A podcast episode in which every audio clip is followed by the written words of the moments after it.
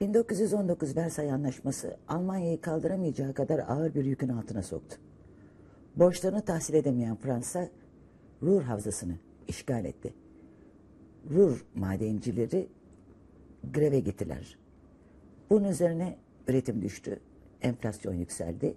1922'den itibaren buhran ağırlaştı ve sonunda Alman markına duyulan güven tamamen kayboldu. Fiyatların saat başı arttığı bir enflasyon başladı. O kadar ki Almanlar bir somun ekmek alabilmek için bir el arabası dolu markı fırına götürmek zorunda kalıyorlardı. Alman ekonomisi tamamen çökmüştü. Ağustos 1923'te Maliye Bakanı Sosyalist Hilferding, çavdar parası diye yeni bir para birimi ortaya çıkardı. Paranın değeri çavdar bitkisini temel alıyordu. Üç ay kadar tedavülde kaldı çavdar parası. Sonra yerini Renten marka bıraktı. Renten irat demek. Renten markı irat parası e, şeklinde çevirebiliriz. Renten markın karşılığı olarak ülkedeki tüm mülk ve sanayi kaynakları gösteriliyordu. Onların üzerinde yapılan ipotek gösteriliyordu. Zaten adı da buradan geliyor Rentenmark. Rentenmark sadece iç ödemelerde kullanılıyordu. Ve bir Rentenmark bir trilyon kağıt marka tekabül ediyordu. Düşünün enflasyonun boyutlarını. Ama buna rağmen durdurmayı başardılar. Gustav Stresemann Almanya'nın en yetenekli politikacılarından biri olarak bilinirdi. Stresemann Maliye Bakanı ve zamanın Merkez Bankası Başkanı ile el ele verdi. Enflasyonu düşürmeyi başardılar. 1924'te altın esasına dayalı yeni bir para birimi çıktı, Reichsmark.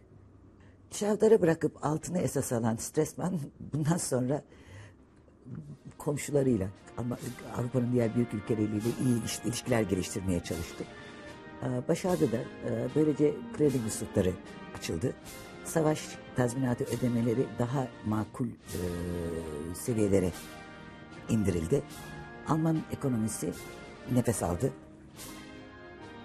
Tam dengesini buluyormuş gibi dururken 1929 krizi patladı. Kara Perşembe. 1929 krizi Almanya'ya anında sıçradı. Çünkü e, Alman sanayi sanayi ihracatla ayakta duruyordu.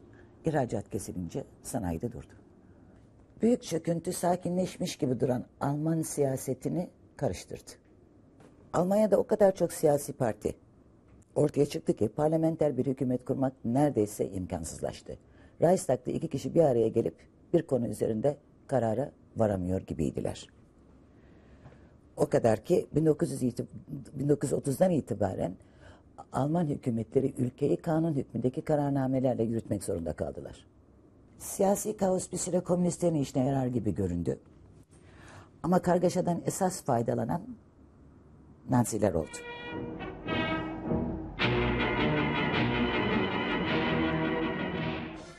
Hitler'in Nasyonal Sosyalist Partisi.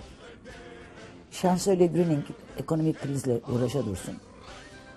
Naziler ardarda radikal söylemler geliştirdiler. Olmadık çözüm önerileri getirdiler. Öte yandan Almanların milli duygularına hitap eden sloganlar, efsaneler yaydılar. Sind intolerant! Ich habe mir ein Ziel gestellt, nämlich die 30 Parteien aus Deutschland hinauszufegen. Savaş mağlubiyetinin ve ekonomik krizin faturasını çözülmüş gruplar dedikleri komünistlere, Yahudilere, Çingenelere çıkartan milliyetçi demeye dilim varmıyor. Çünkü biz Türkler milliyetçinin e, böylesini, milliyetçinin böylesini bilmeyiz. Irkçı söylenler. Milliyetçiliği öyle abarttılar ki müziğin bile Almanya'ya uygun olanı ve uygun olmayanı çıktı. Hitler ve onun ikinci adamı Goebbels'e göre iyi Alman müziğini üç adam yapardı. Birincisi Ludwig van Beethoven, ikincisi Richard Wagner, üçüncüsü de Anton Bruckner. Beethoven yaşasaydı ne derdi bilinmez. Ama Hitler'e göre ruhu itibariyle bir Alman kahramanı olan bu adam kendisinin manevi yoldaşıydı. Hitler Wagner'in müziğini özellikle Tristan'ı notalarını sırt çantasında savaşın ortasında taşıyacak kadar yüceltiyordu. E, bunda adamın yazdığı bir risalenin katkısı olduğu muhakkak. Risalenin adı müzikte Yahudilik. Anlattığı da Yahudilerin Alman müziğini nasıl yozlaştırdıkları. Sonra tanıdığımız bir başka isim Herbert von Karajan. Herbert e, von Karajan Nazi Partisi'nin üyesiydi. Daha iyi mevkilere gelmek için öyle olduğunu söylerler. Sonra Richard Strauss. Richard Strauss Reich Müzik Odası'nın başkanıydı. Şansölye Brüning krizden kurtulmak için çırpınıyordu. Yeni vergiler ihdas etti. Buna karşın hazine gelirleri yüzde otuz düştü. Bütçe açığı 4 milyar marka buldu. Bunun üzerine devlet tasarruf tedbirleri almaya yöneldi. Bunların arasında emekli maaşlarının e, ve memur maaşlarının kısılması vardı. Bu arada kendi işsizlik sorunlarıyla uğraşan Amerika yanlış bir kararla gümrük duvarlarını yükseltti. Amacı kendi sanayisini korumaktı. Ancak gümrük duvarları Almanya'nın ihracatının toptan kesilmesiyle son buldu. Brüning'in kemer sıkma politikaları da böylece boşa gitti. Şimdi buradan bakınca e, Brüning sıkı para politikasını terk etmeni daha radikal çözümlere yönelmeliymiş öyle görünüyor. Ancak e, Başkan Hoover ve Roosevelt gibi Brüning de kriz yönetiminde deneyimsizdi.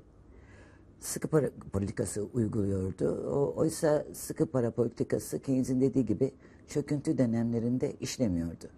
Roosevelt'in Keynes'in haklı olduğunu teslim etmesi için Amerika'nın İkinci Dünya Savaşı'na girmesi gerekmişti. Brüning'in sandalyesini Hitler'e teslim etmesi gerekti. 1932'de parlamentodaki en çok koltuk sayısı Nazilerindi. Gerek generaller gerekse sağcı politikacılar işleri bir tek onların düzelteceğini söylüyorlardı. Sonunda Cumhurbaşkanı Paul von Hindenburg ikna edildi. Brüning gönderildi. Yerine Hitler şansölyeye getirildi. Şimdi e, kapitalizm ile bürokratikleşmenin bir arada yürümeyeceği yaygın bir kanıdır. Yine e, derler ki eğer bu doğru olsaydı Hitler rejiminin kapitalizmin sonunu getirmesi gerekirdi. Ama böyle olmadı. Tersine 1933 sonrası meydana gelen gelişmeler kapitalizmle bürokrasinin pek güzel bir arada çalışabileceğini gösterdi. Hitler Almanya'sında özel mülkiyete dokunulmadı ama işleyiş biçimi yönlendirildi.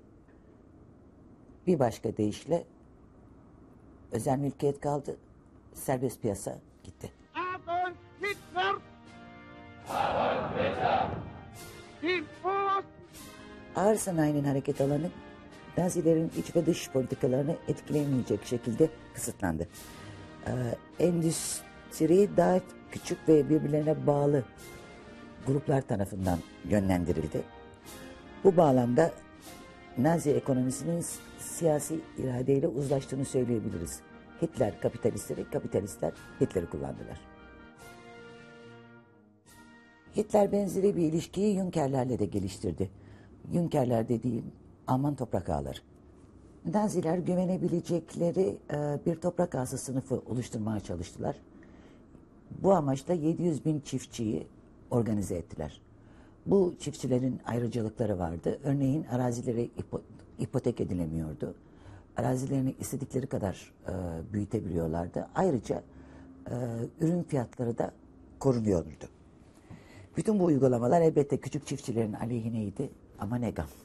Franklin Roosevelt'in Amerika'da yürürlüğe koyduğu altyapı inşaatı atağını e, Hitler'in çok daha hızlı gerçekleştirdiğini görüyoruz. Öyle ki 1933'te e, işsizlik sorunu e, hemen hemen ortadan kalkmıştı. Ancak Hitler enflasyonu önleyemedi. Her zaman bilinen bir iş yaptı. 1936'da fiyatları dondurdu. Hemen ardından sıkı bir planlama ve denetim mekanizması yürürlüğe koydu. Örneğin e, deri sanayi deri sanayini denetlemek üzere bir deri kontrol ofisi kuruldu. Deri kontrol ofisi bir yandan e, fabrikalara ham deri sağlıyor, öbür taraftan fabrikaların ürünlerinin kime nasıl kaça satılacağını kararlaştırıyordu. Bu da tabii kontrol memurlarıyla fabrika sahipleri arasında sürekli e, alışveriş demekti. Fabrika sahipleri kotalarını arttırmak için nüfuzlarını kullandılar. Rüşvet vesaire gibi e, karanlık işler aldı yürüdü. Ham madde hükümetin düzenlediği bir listeye göre taksim edildi fabrikalar arasında. Tabii listenin en başında e, silahlı kuvvetler ve onların ihtiyaçları geliyordu. Ancak bunun e, söylendiği kadar kolay bir e, iş olmadığı ortaya çıktı. Çünkü e, örneğin e, bir bidon benzini silahlı kuvvetlere verdiğiniz zaman bunu bir başka fabrikadan e, esirgiyorsunuz anlamına geliyordu. Bir süre sonra e, ham madde alamayan fabrikalar veya malları nakledemeyen fabrikalar birbiri arkasına e, durmaya, işlerini kapatmaya başladılar. Böylece kimin nerede ne yaptığı, kime ne tek taksim ettiği bilinmez bir hale geldi. Sonunda Hitler savaşın tam savaşın orta yerinde e, listeyi iptal etmek zorunda kaldı. Ekonominin e, merkezden idare edildiği e, durumlarda verimlilik esasının gözden kaçırılması e, kaçınılmazdır. Böyle durumlarda fiyatlar ekonomik kıstaslara göre değil, politik mülahazalara göre belirlenirler. Karlılık e, bir malın üretilip üretilmemesinin esası olmaktan çıkar. Fiktif bir e, kavram haline gelir. Almanya'da da bu böyle oldu. Zarar eden fabrikaların kapanmasına izin verilmedi mesela. E, işçiler günlük tayınlarını almayı sürdürdüler. Ayrıca Hitler bir iş daha yaptı. İşçileri bir askeri e, kamp nizamı altında toparladı. Ve bir cephe oluşturdu bu çalışma cephesi adı verilen. Bu da yetmedi. Gençleri yılın e, 6 ayı e, çalışmaya zorladı. Bir başka e, grupta orada çıktı. Bu arada silahlanma, özellikle de hava silahlanması 1933'ten beri sürüyordu.